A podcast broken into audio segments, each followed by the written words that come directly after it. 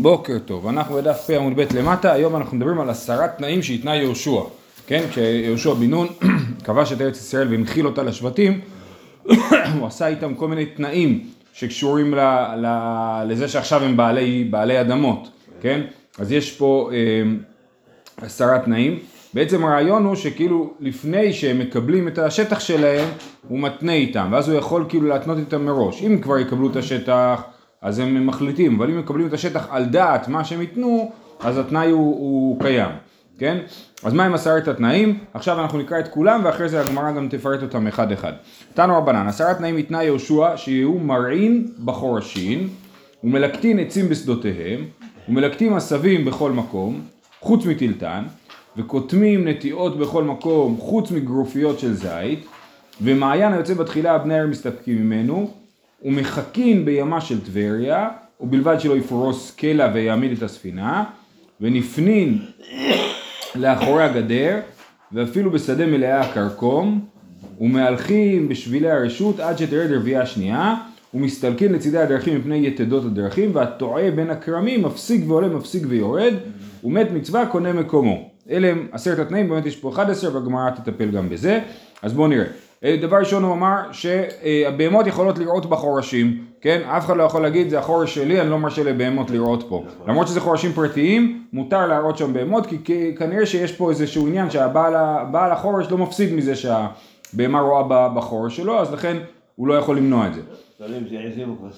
אה, כן, הגמרא תגיע לזה. ומלקטין עצים בשדותיהם כן? אה, אה, אדם יכול להיכנס לשדה של חבר שלו ללקט עצים, גם על זה הגמרא תפרט מה בדיוק, ומלקטים עשבים בכל מקום, חוץ מטילטן, כן? אני יכול לתלוש עשבים מהשדה של החבר שלי, נגיד בשביל להאכיל לבהמות שלי, אבל חוץ מבשדה טילטן, אה, קוטמים נטיעות בכל מקום, חוץ מגרופיות של זית, זאת אומרת אדם יכול לקטום ענפים מתוך עצים של חברו, כן? ושוב, העניין שלא יקפיד בעל האילן, ו...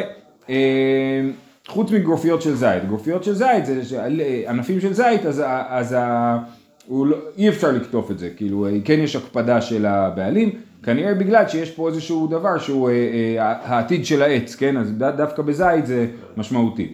יכול להיות שמדובר על חזירים, כן, מה שקוראים חזירים, שזה הענפים שיוצאים מהקרקע ליד העץ, ואז כאילו יכול להיות שבזית אנשים מתכננים לקחת את זה. כן, אבל גם אם רוצים להכין מזה עץ חדש כאילו, כן? אז בזה מקפידים דווקא בזיתים ולא בעצים אחרים. כן. יכול להיות. מעיין היוצא בתחילה, בני העיר מסתפקים ממנו, כן? יש לבן אדם שדה, פתאום מתחיל לצאת לו מעיין מהשדה. אז זה לא שייך לו, לא, זה שייך לכל בני העיר. זה עוד אחד מהתנאים. אה, אז עד עכשיו כל התנאים שהיו, אני חושב שכולם היו דברים של כאילו, אומרים, לו, אומרים לך, אנחנו לא מסכימים שיהיה לך אכפת, כן? אתה לא יכול להקפיד על זה שמישהו אה, מלקט עשבים בשדה שלך, מה אכפת לך? זה עשבים כולה, זה לא שווה כלום, זה לא אכפת לך, ואנחנו לא מרשים שיהיה לך אכפת, אתה מתעקש כאילו, כן? זה אה, אה, כל הדברים האלה. עכשיו הגענו לימה של טבריה, הכנרת בעיקרון היא נחלת שבט נפתלי, כן?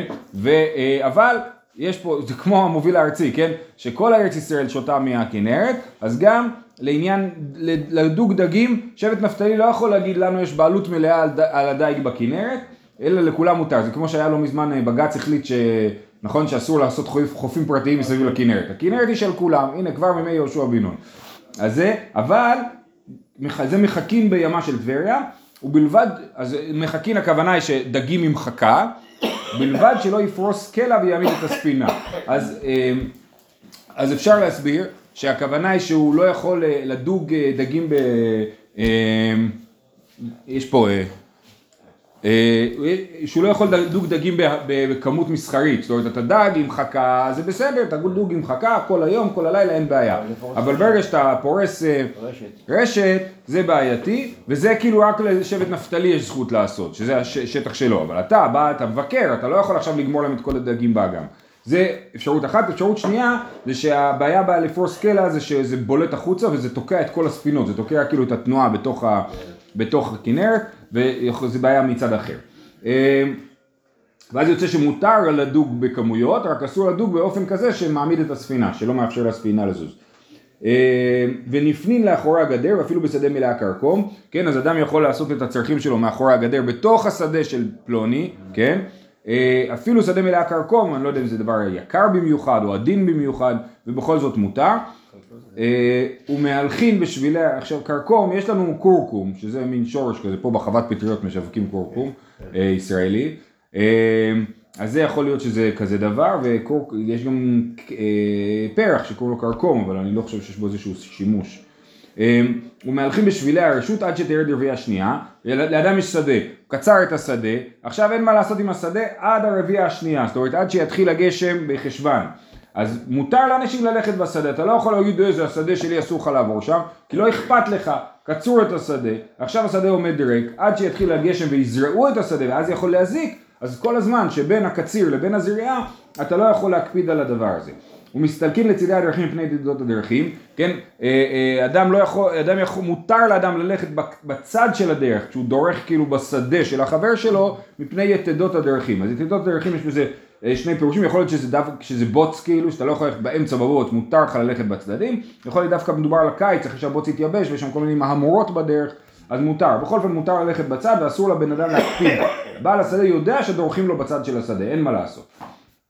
והטועה בין הכרמים, מפסיק ועולה, מפסיק ויורד. אם אדם איבד את הדרך באמצע הכרם, אתם מכירים, יש כרמים כאלה ממש אה, אה, ענקיים, שהגפן היא בגובה האדם פחות או יותר, והוא לא יכול לראות לאן הוא הולך, הוא איבד את הדרך, מותר לו להפסיק ולעלות ולהפסיק ולרדת, זאת אומרת לחתוך את הזמורות, כאילו אה, לפסג, להזיז את ה... ענפים הצידה, למרות שהוא עושה נזק, אבל, אבל כיוון שהוא טועה בין הכרמים, אז מותר לו, וכאילו יהושע בן נון ניתנה את זה שמותר לו אה, לעשות את הדבר הזה. והדבר האחרון, מת מצווה קונה מקומו. אדם מוצא מת מצווה, מה, למה קוראים לו מת מצווה מת מצווה? מה המצווה? המצווה לקבור, כן? זה, יש מצווה, מצוות עשה לקבור. אה, אה, אז מת מצווה, קונה מקומו, אם מוצאים מת באיזשהו מקום, קוברים אותו במקום, הוא קנה את מקומו, וזה גם מהתנאים של יהושע בן נון, זאת אומרת זה לא דבר שהוא נכון מהותית, יהושע בן נון אמר את התנאי הזה, שמי שמת מצווה קונה מקומו. טוב, עכשיו הגמרא דנה בכל אחד מהדברים. שיהיו מראים בחורשים. אמר רב פאפא לא אמרן אלא דקה בגסה, כן? זאת אומרת, בהמה דקה יכולה לראות בחורש גס, בחורש שהוא אה, יער שעצים אה, גדולים, כן? אז באמת הבהמה הדקה לא יכולה להזיק לו, אבל דקה בדקה וגסה בגסה לא, וכל שכן בגסה בדקה לא. זאת אומרת, מה שהוא התיר, הוא התיר אך ורק בהמה דקה ביער גס, אבל בהמה גסה ביער גס לא, השור יכול להזיק כאילו ל... ליער, גם ליער גדול, וגם בוודאי ששור ביער קטן, ביער אה, דק, מה זה דק? זה נטיעות, זה עצים צעירים, דברים כאלה, וגם דקה בדקה, גם זה מה שאמרת מקודם, כן? גם עיזים וכבשים לא יכולים לראות בתוך אה, יער שהוא יער חדש וצעיר. כן. אה, ומלקטים עצים משדותיהם, לא אמרן אלא באיזמי ואיגי, זה כל מיני קוצים, כן? אתה יכול להיכנס לשדה של השכן, לקחת קוצים, אבל בשאר עצים לא, אתה לא יכול לקחת עצים אחרים. בן אדם חתך עצים, שם בשדה שלו, אתה לא יכול לקחת.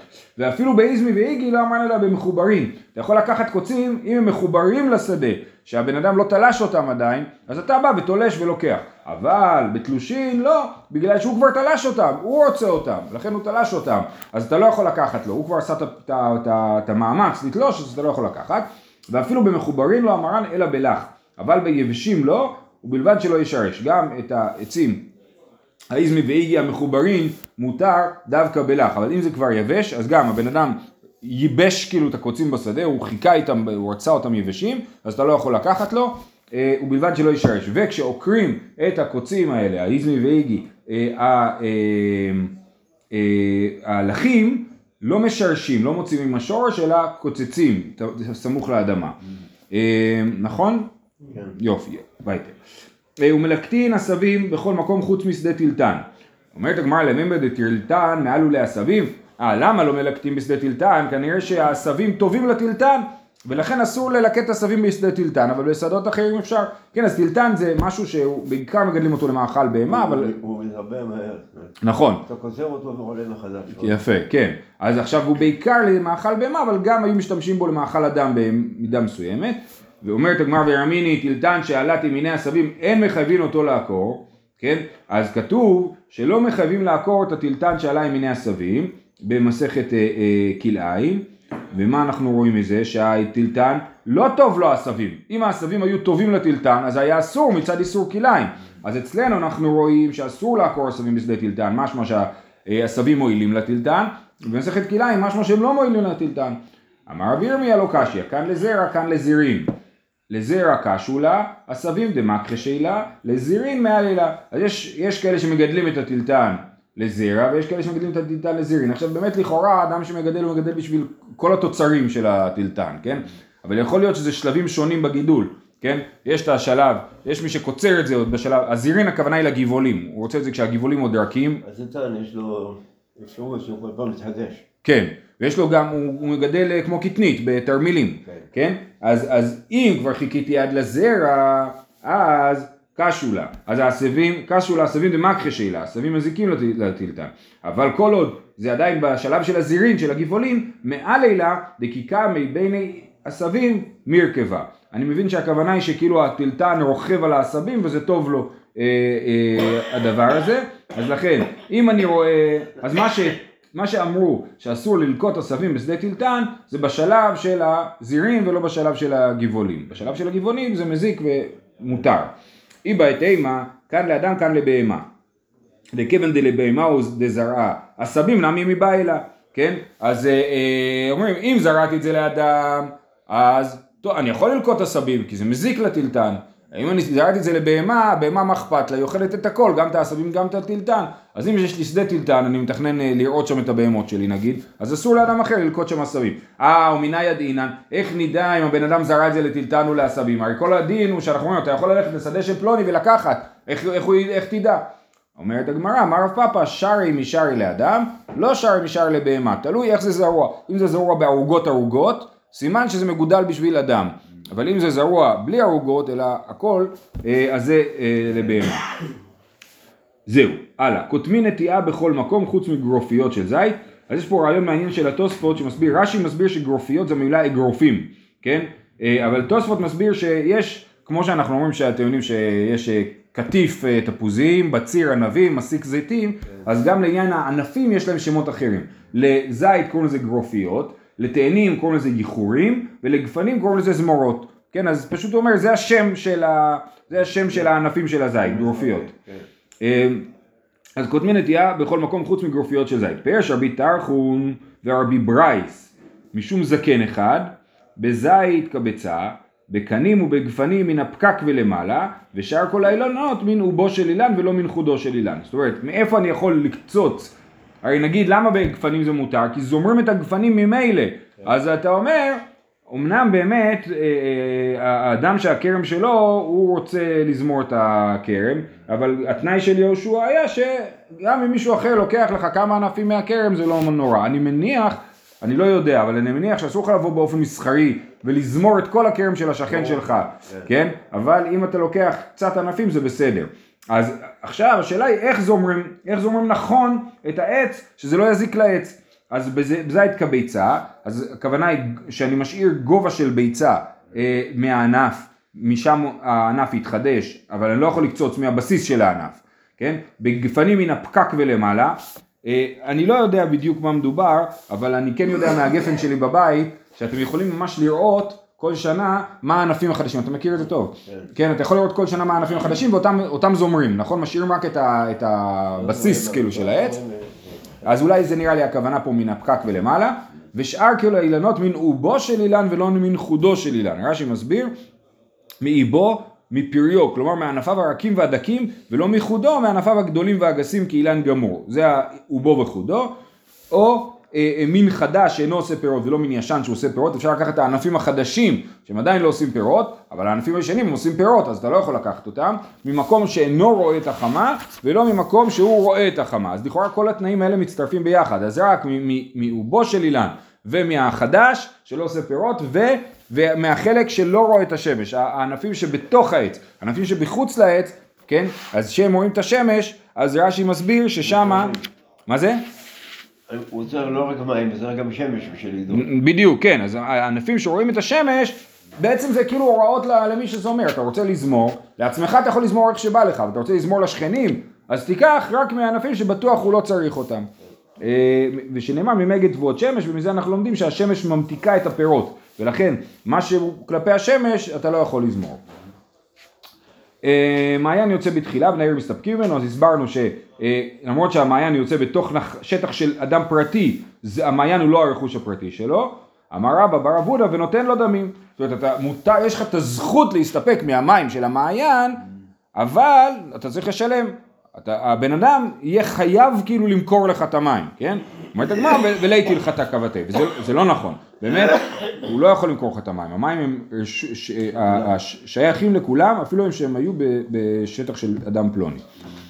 יש אה, רעיונות של אנשים שחופרים מעיין, אז יכול להיות שהדין הוא אחר, אבל זה מעיין שיצא בתחילה, כן? יצא בתחילה, זאת אומרת הוא בעצמו התחיל את זה. נכון, חופרים בורות. יש שטחים, יש מקומות בארץ שאתה יכול לחפור מעיין, אתה יודע שאם תחפור תגיע למי תהום, כאילו. אה, בהרי ירושלים אפשר לראות את זה הרבה. ומחכין בימה של טבריה, ובלבד שלא יפרוס קלע ויעמיד את הספינה. אז הסברנו שהכוונה היא שמותר לדוג עם חכה, אבל אסור לדוג עם אה, רשת, אה, ובימה של טבריה, שלמרות שהוא שייך לשבט נפתלי, לכולם מותר. אבל צדו ברשתות ומכמורות. אז זה, הגאון מווילנה מחק את המשפט הזה, אנחנו נגיע לזה תכף. תנו רבנן, בראשונה ייתנו שבטים זה עם זה, שלא יפרוס כליאה ויעמיד את הספינה, אבל צדו ברשתות ובמכמורות, כן? אז כן מותר ברשתות ומכמורות, אה, אבל אסור לפרוס כליאה ולהעמיד את הספינה. לא יודע בדיוק מה ההבחנה ביניהם, כן? יכול להיות שאני בא עם ספינת דייג ומעמיד שם את, ה, את הספינה, אז אני... כן, אז יכול להיות שמצד זה שזה מפריע למעבר, ורשתות ומכמורות לא מפריעות, ויכול להיות שמצד זה שזה אה, באמת איזשהו משהו יותר מסחרי. מותר לצוד עם רשת, אבל לא באופן מסחרי ממש. תנו רבנן, ימה של טבריה, בחלקו של נפתלי הייתה, ולא עוד אלא שנטל מלוא חבל חרם בדרומה, כן? מותר לנפתלי לפרוס חרמים, רשתות גדולות של דגים, בדרום ים הכנרת, כן? איפה שהיום נמצא הצמח, או בית גבריאל. אז זה אה, מותר. לקיים מה שנאמר, ים ודרום ירשה, הוא דרש גם את הים וגם את הדרום. עכשיו ים, היינו חושבים שהכוונה היא לכיווני השמיים, ים זה מערב ודרום זה דרום. אבל הגמרא מסבירה שים ודרום ירשה, זאת אומרת הוא ירש את כל הים, ובמיוחד את הדרום, ששם יש לו זכות לשים אה, מכמורות. תנא רבי שמעון בן אלעזר אומר, תלושין שבערים, אוקיי, אז זה לדבר עכשיו לגבי הענפים ועצים. תלושים שבערים, בחזקת כל השבטים הם עומדים, ומחוברים בחזקת אותו השבט, כן? אם יש לי אה, עצים תלושים, אז כל השבטים יכולים לבוא לקחת את זה, אבל אם זה מחובר, זה דווקא בחזקת אותו השבט. האמת היא שעכשיו אני חושב על זה שקצת סותר את מה שראינו מקודם. אז אולי לא מדובר פה על איזמי ואיגי, אלא איזשהו אה, אה, בר, אולי זה משהו שהוא אה, אה, בר, כן? אז... אה, עצים שנפלו. עצים שנפלו, כן. אז זה מותר לכל השבטים לקחת. לא מדובר פה על שדה פרטית של מישהו, ששם אמרנו שדווקא איזמי ואיגי מותר.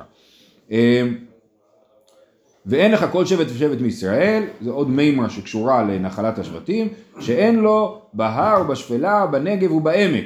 כן, זאת אומרת לכל שבט יש מגוון של אה, קרקעות, יש לו הר, יש לו שפלה, יש לו נגב ויש לו עמק. אה, שנאמר פנו עשו לכם ובואו, אז אה, הבואו זה בלשון רבים, אז כל אחד מהשבטים הוא בא אל הר האמורי ואל כל שכניו, בערבה, בהר, בשפלה או בנגב, בחוף הים, כן, אז יש לנו אה, הר, שפלה ונגב, ועמק זה או, או הערבה או חוף הים, אני לא יודע כאילו מה בפרשנות פה. כי אמרנו בהר, בשפלה, בנגב ובעמק, ואז לומדים את זה מהפסוק בערבה, בהר, בשפלה, בנגב ובחוף הים. אז יכול להיות שהמילה עמק היא מקבילה לחוף הים או שמקבילה לערבה. לפי הסדר של הדברים זה נראה שזה נלמד מחוף הים. אה, וגומר. וכן אתה מוצא בכנעני ובפריזי ובמורי שלפניהם, שנאמר ואת כל שכניו, עלמא שכניו אחי אהבו, שלכל אחד מהשכנים, זאת אומרת הכנעני והפריזי והאמורי, לכל אחד היה באמת גם כן מגוון של שטחים. אה, ולא שכאילו כל אחד היה בשטח מוגבל. אה, הלאה, ונפנים לאחורי הגדר ואפילו בשדה שהיא מלאה כרכום, אמר ואחא בר יעקב לא נצרכה אלא ליטון ממנו צרור. כאילו פשוט שאפשר להיפנות מאחורי שדה, מאחורי הגדר בשדה של השכן, אז מה החידוש? אומרים לנו את זה בשביל להגיד שמותר לקחת צרור, הם היו מקנחים את ה... את ה לאחר שהם היו נפנים, היו מקנחים עם אבנים. כן, אנחנו רואים את זה גם בהלכות שבת, רואים את זה בעוד מקומות. אז מותר לקחת אבן מהגדר, זה המחילה. המחילה היא שמותר לקחת אבן מהגדר בשביל לקנח. לא צריכה להתאמן לצורה. אמר רב חיסדא ואפילו בשבת, כן, אפילו בשבת יש פה גם, זה גם דין בדין, בדיני שבת וגם דין בדיני, אה, טוב, לכאורה מותר כל השנה לקחת, ואפילו בשבת מותר לקחת גם שזה לא מוקצה, ולכאורה גם הוא אומר שזה לא בעיה של סותר, כן, שאני סותר את הגדר. אז אתם מכירים, יש גדרות כאלה בין שטחים שהם גדרות אה, לא עם אה, טיט ומלט, כן, זה פשוט גדר. אה, פשוט אבנים, הרי מה הם היו עושים? היו, הם היו מסכלים את השדה, ואת כל האבנים שהיו מסכלים היו עושים מזה גדר. יפה. אז הוא אומר, ואפילו בשבת, מר זוטר חסידה שקיל ומהדר ואמר ללשמי זיל שרקי. כן? הוא היה, אז מזוטה החסיד, הוא היה לוקח אבן ומחזיר אותה לגדר, ולא רק שהוא היה מחזיר אותה לגדר, הוא היה גם אומר לשמש שלו, לך ותשים טיח על זה, כן? תחבר את האבן לגדר, זיל שרקי. ומהלכים, זה כמובן לא היה בשבת, כן? אה, ומהלכים בשבילי הרשות עד שתרד לרביעה שנייה, אמר רב פאפא והי דידן אפילו טל קשילי. רב פאפא אומר הדין הזה שמהלכים בשבילי הרשות הוא לא נכון בבבל, כי בבבל אפילו שיש טל, זה, ואדם פוסע על השדה, זה עושה שם אה, נזק כאילו שדה, אולי אה, מתקשה אחרי זה בצורה של הרגל או משהו כזה, בכל אופן אז לא, לא עושים את זה בבבל. ומסתלקים לצידי הדרכים מפני יתדות הדרכים, שמואל ורב יהודה אבו שקלי ואזלי באורחה.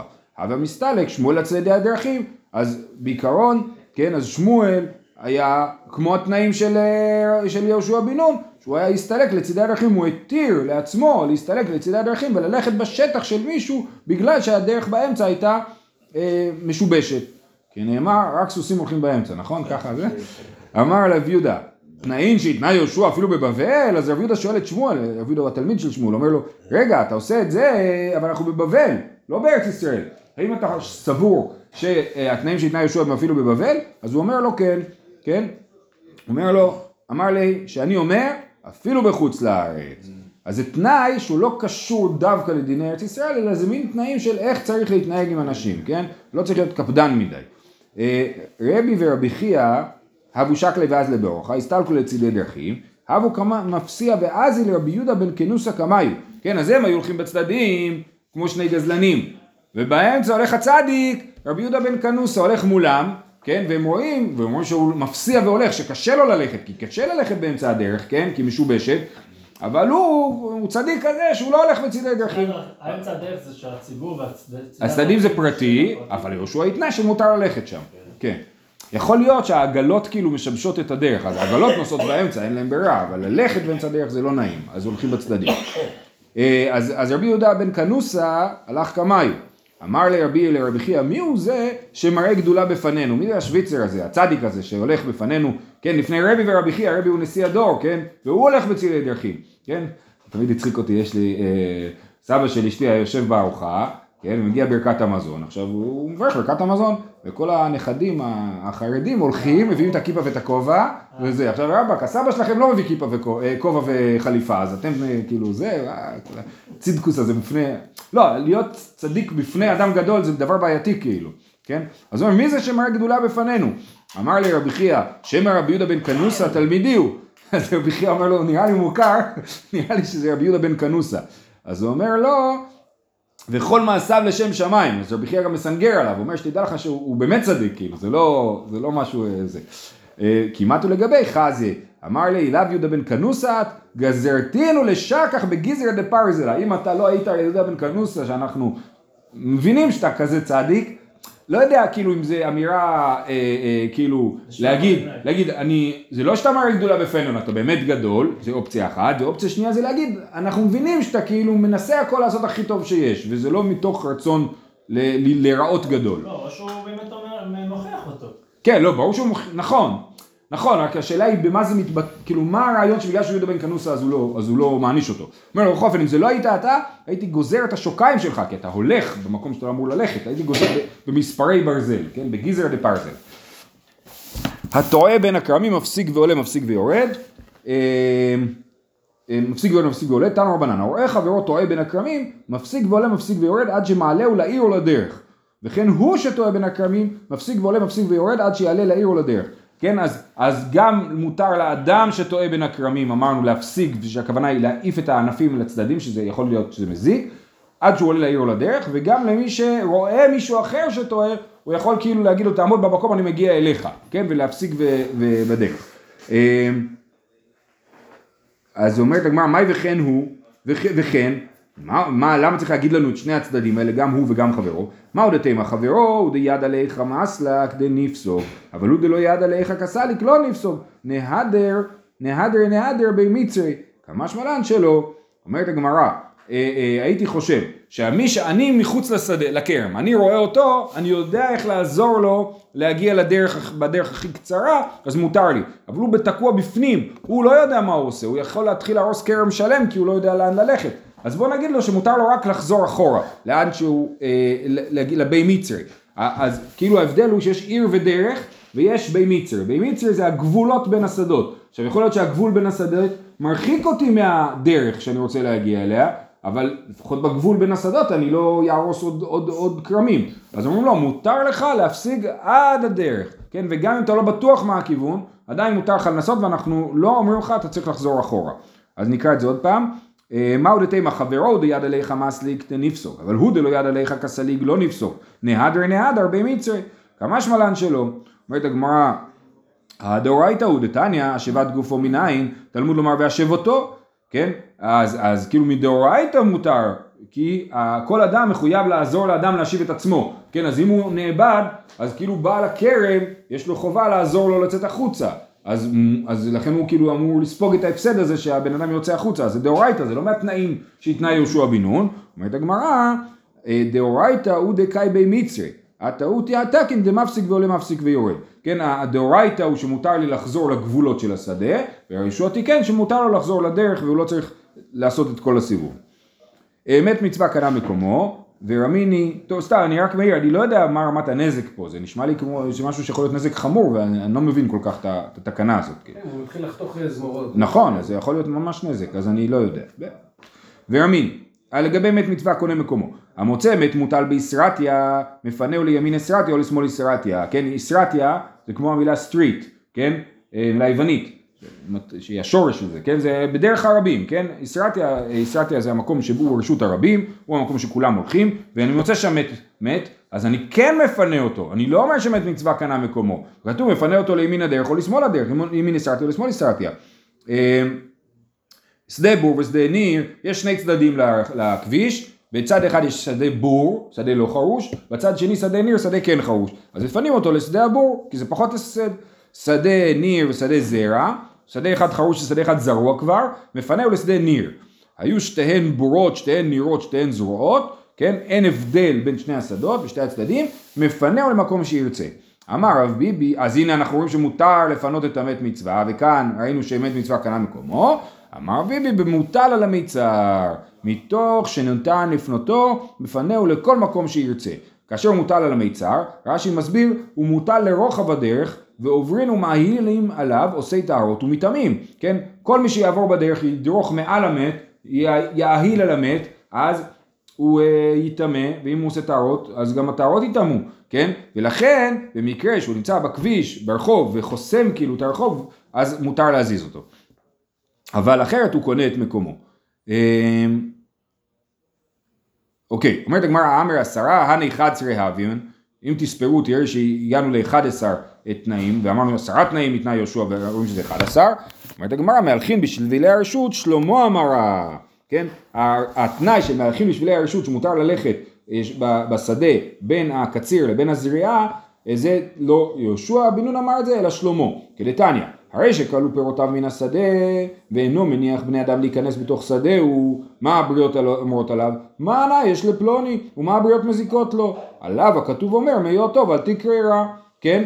אז אומרים לו מה אתה רוצה? מה אכפת לך? מה אתה מפסיד פה? אתה לא, אתה אומר לאנשים לעשות סיבוב ענקי אבל לך אין שום סיבה שתתעקש על זה, כן? אז זה ביה טוב אל תקרא רע אם אתה יכול להיות טוב זה לא עולה לך כסף אז אל תהיה רע כן? אומרת הגמרא הוא מכתיב מהיות טוב אל תקרא רע לא כתוב את זה בשום מקום אם כתיב כי גבנה, אל תמנע טוב מבעליו, ביות לאל ידיך לעשות, כן? אל תמנע טוב ממישהו כשאתה יכול לעשות את זה בלי שום הפסד. ומי אמר את זה? במשלי, שלמה המלך.